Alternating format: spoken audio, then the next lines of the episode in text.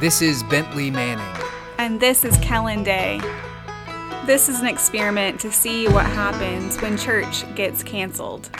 And we find new ways to connect. This is. This is. This, is. Empty Pews.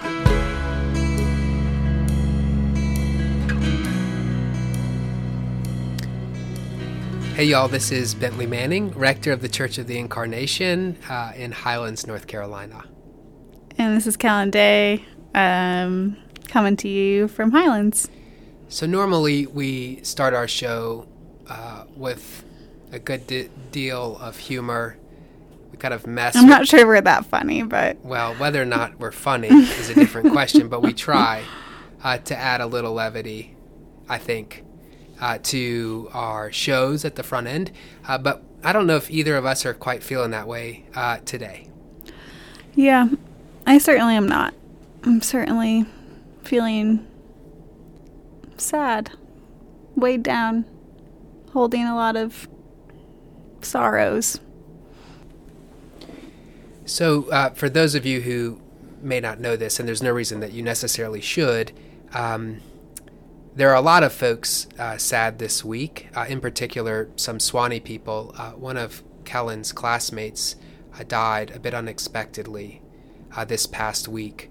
Uh, so there's good reason for Kellen to be sad, and um, a lot of folks that we love, Sewanee people, are sad as well.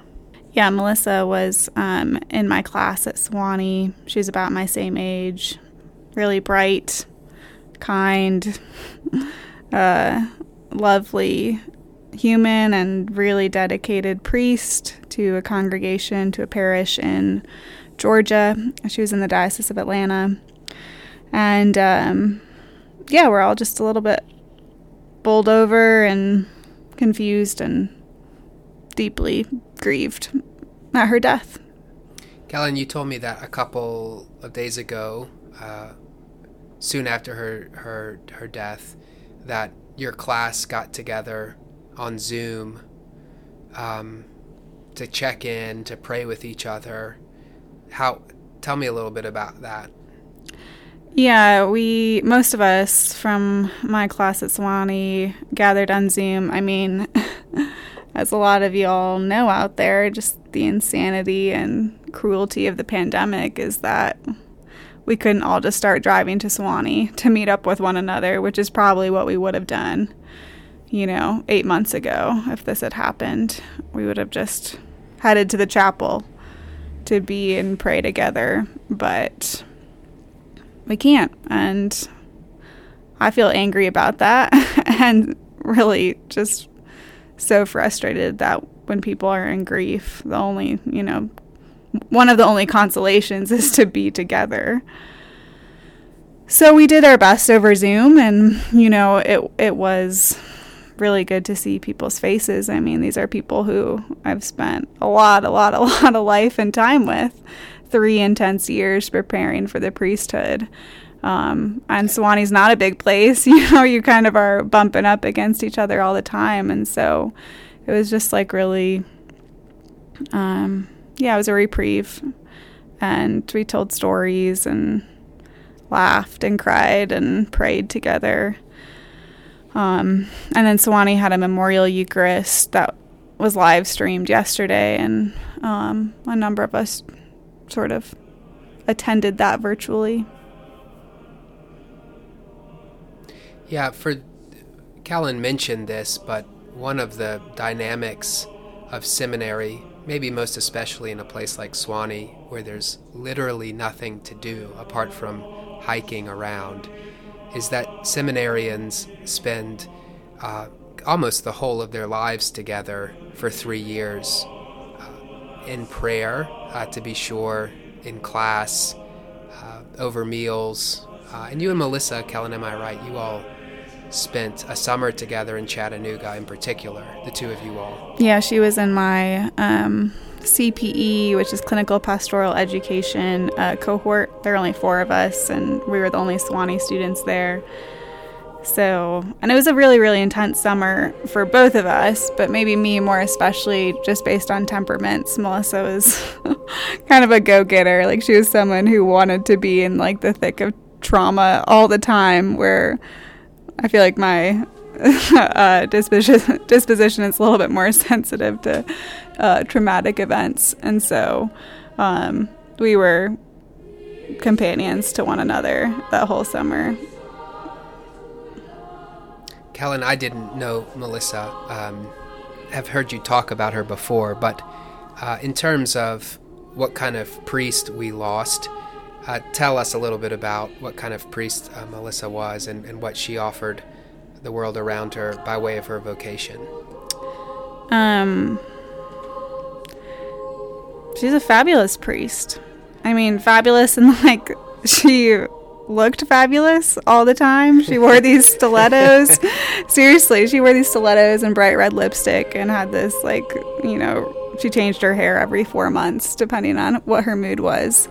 And she I mean, she like loved all creatures, like any animals that came her way. You said she had a big crazy dog. She has this dog. Oh my gosh, she was going to adopt another dog, but then Bartimaeus, who is this Great Dane who is blind and deaf, came into her life, and she decided that you know they were for each other, and so she changed course and adopted Bartimaeus and.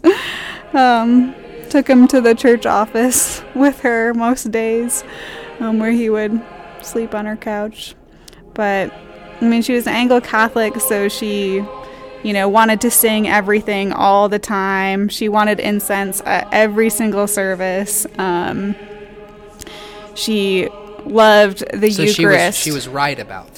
She was right about things from your perspective, Bentley. she loved the Eucharist. She loved the Eucharist, yeah, deeply.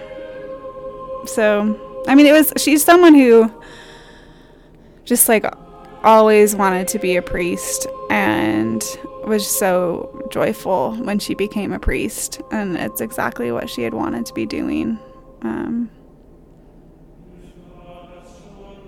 so I'm grateful for the years I had with her.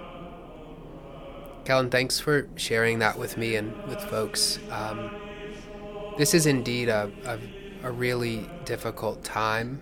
And, you know, even for the insignificant things, uh, to not be able to be together is, is makes life harder. And I can't imagine right now what folks in your class are feeling, uh, what Melissa's family's feeling, what that parish is feeling.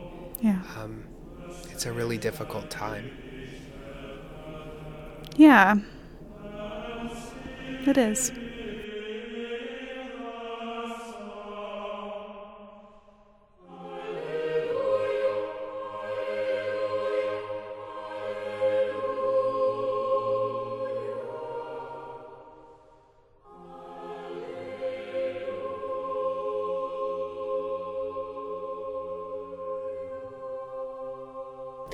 Something else that this just makes me think of a bit, Kellen, um, I appreciate your willingness to be honest with folks about how you're doing. Um, I can't remember who said it. Some of you all might know this. Leslie, my wife, has this at the bottom of all of her emails. Um, it's something to the effect of uh, be gentle or be careful with others because everyone you know is fighting a great battle. Mm-hmm. And I'm just mindful now that uh, so very many of us are carrying uh, a lot, and most of what we carry uh, goes unnoticed or um, isn't necessarily shared with others.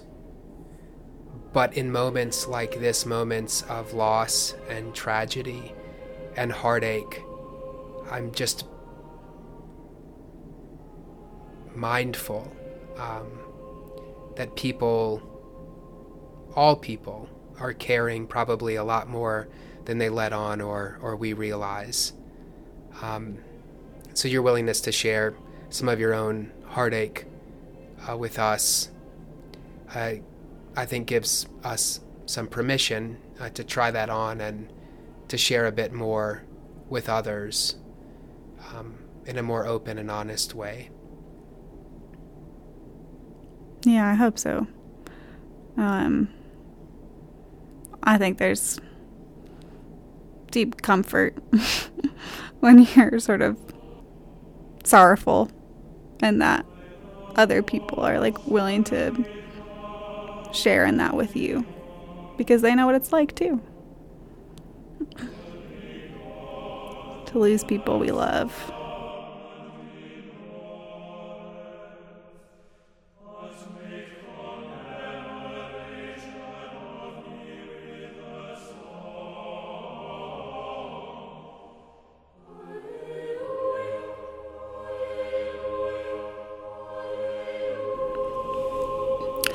Um, speaking of holding a lot of things, Bentley, uh, you do that often for a lot of people, and so um,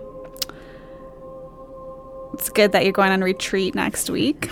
I am going on retreat next week. i Just wanted to let the folks know that you're headed to Sewanee. Oh, well, you're not supposed to tell them where I'm going. Oh, sorry. We can edit that out. yeah, I'm headed to Sewanee. It will be a nice uh, time away from the office. One of the great gifts of being a priest uh, is that churches uh, give uh, their clergy uh, time for continuing education and retreat. Uh, so I'm going to spend some time in Sewanee. Um, not entirely different than being in Highlands. I'll be outside, but I'll but it'll be quiet, and I'll uh, catch up on some some reading, which will be nice.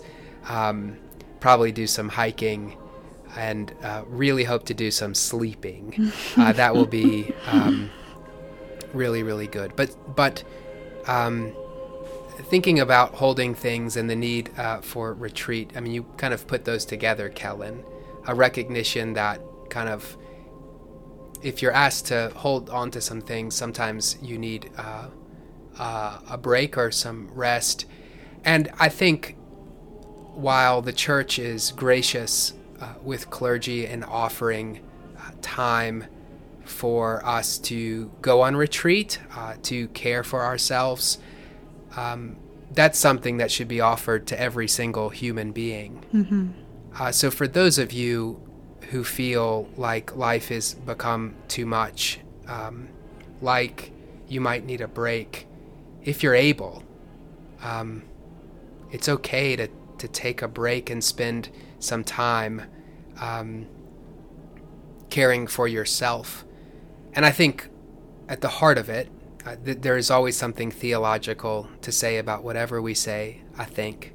Um, at the heart of our faith is the picture of a Savior who's willing to let go, trusting and knowing that someone else will take hold. Uh, so, as Christians, uh, we don't need to feel like we're in a position where we need to hold it all together. Because um, we can't. Because we can't. Um, yeah. And again, at the center of the faith is, is an image of a God whose arms are stretched out uh, to the world uh, and whose embrace is vast enough, wide enough to hold all that we have, uh, all the joys, and yes, indeed, all of our fears and worries. And so, I mean, thinking about what, what we've been talking about at the beginning of this podcast, uh, just a word uh, to each and every one of you listening. Uh, take time for refreshment and rest and for your own nourishment um, because we're not asked to do all of this by ourselves.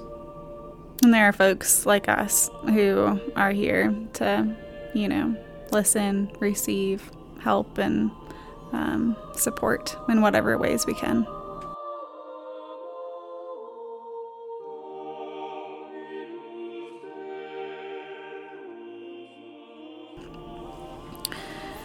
So, Bentley, I think it's probably time to turn to our gospel text for this upcoming Sunday. Yes. Um, so, if I recall correctly, because I'm not actually looking at the text right now, Jesus is telling a parable about what the kingdom of heaven looks like.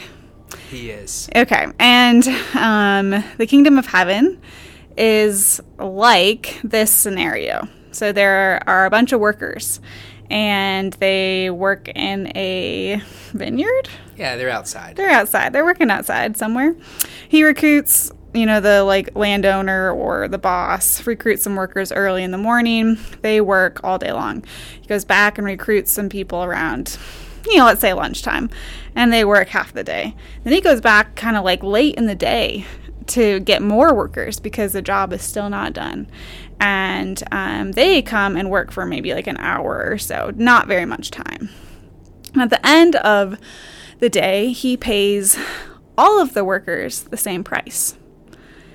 And grumbling ensues because the workers who have been working all day think that is not fair. And um, I believe Jesus, not Jesus, the person in the parable says to the workers, um, Are you envious because I am generous. Something like that. That's exactly what is said. Can I say one of the parts that's crazy about this story too, that's fun about it, the parable, right. is that the land the the the manager uh, pays um, the the person who came um, late in the day first. Uh, which, which like in order in order yeah which means that you know if you showed up early in the day and you got paid, you might as well just kind of go home with your cash and take a little nap. But there's something about paying that one first, which meant everyone had to see how much uh, everyone was getting paid. Yeah, it was very clear that they're all getting the same wage. so, um, Kellen, is there anything that jumps out to you, or what are you chewing on?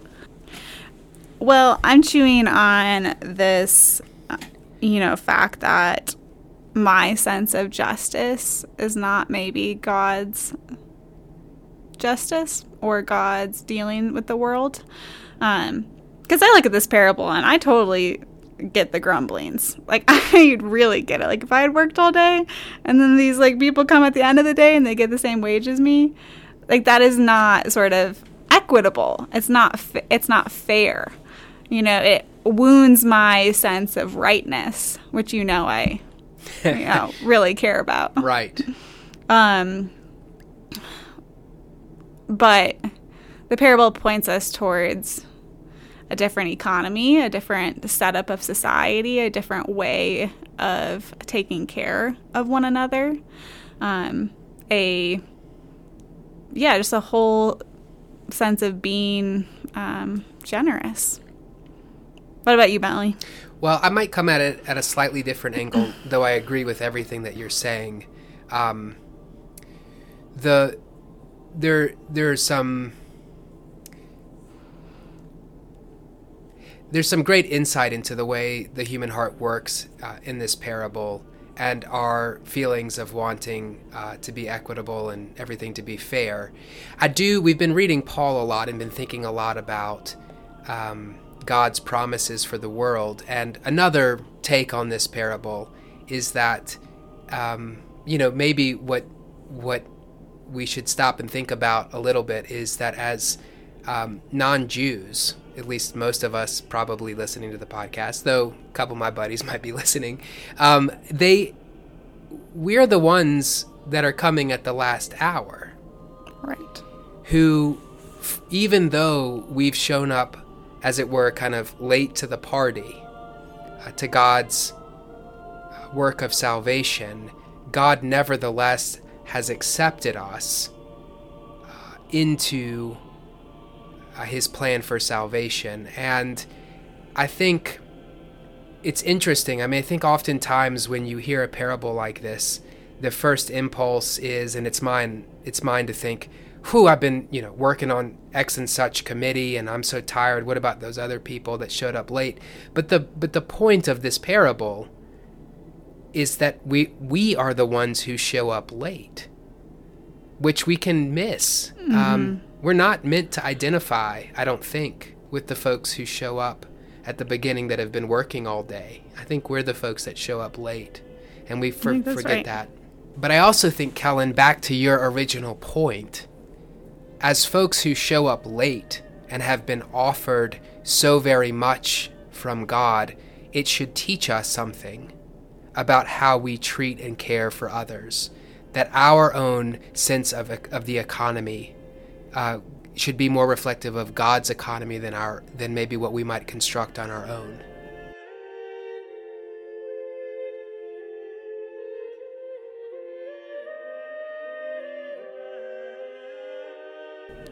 Here's a prayer. When evil darkens our world, give us light. When despair numbs our souls, give us hope. When we stumble and fall, lift us up. When doubts assail us, give us faith. When nothing seems sure, give us trust. When ideals fade, give us vision. When we lose our way, be our guide, that we may find peace in your presence and purpose in doing your will. Amen.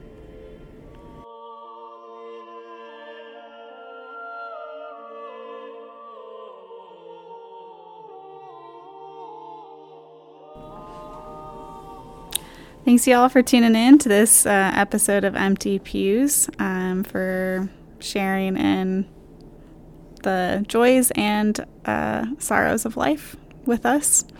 Um, speaking of joys of life, happy birthday, Kai. It's your birthday today. Um, happy birthday, Kai. So if you see him, wish him well. Um, on Sunday, for those of you who are parishioners here, or if you're thinking about being a parishioner here, uh, at 9 o'clock, we're going to have uh, a new book study uh, looking at Life in Christ by the Reverend Julia Gatta. Kellen and I will be leading that. Uh, please, in your email, uh, find find an invitation from us uh, to join us over Zoom as we look at that book together. As always, we love you. We miss you. God's peace.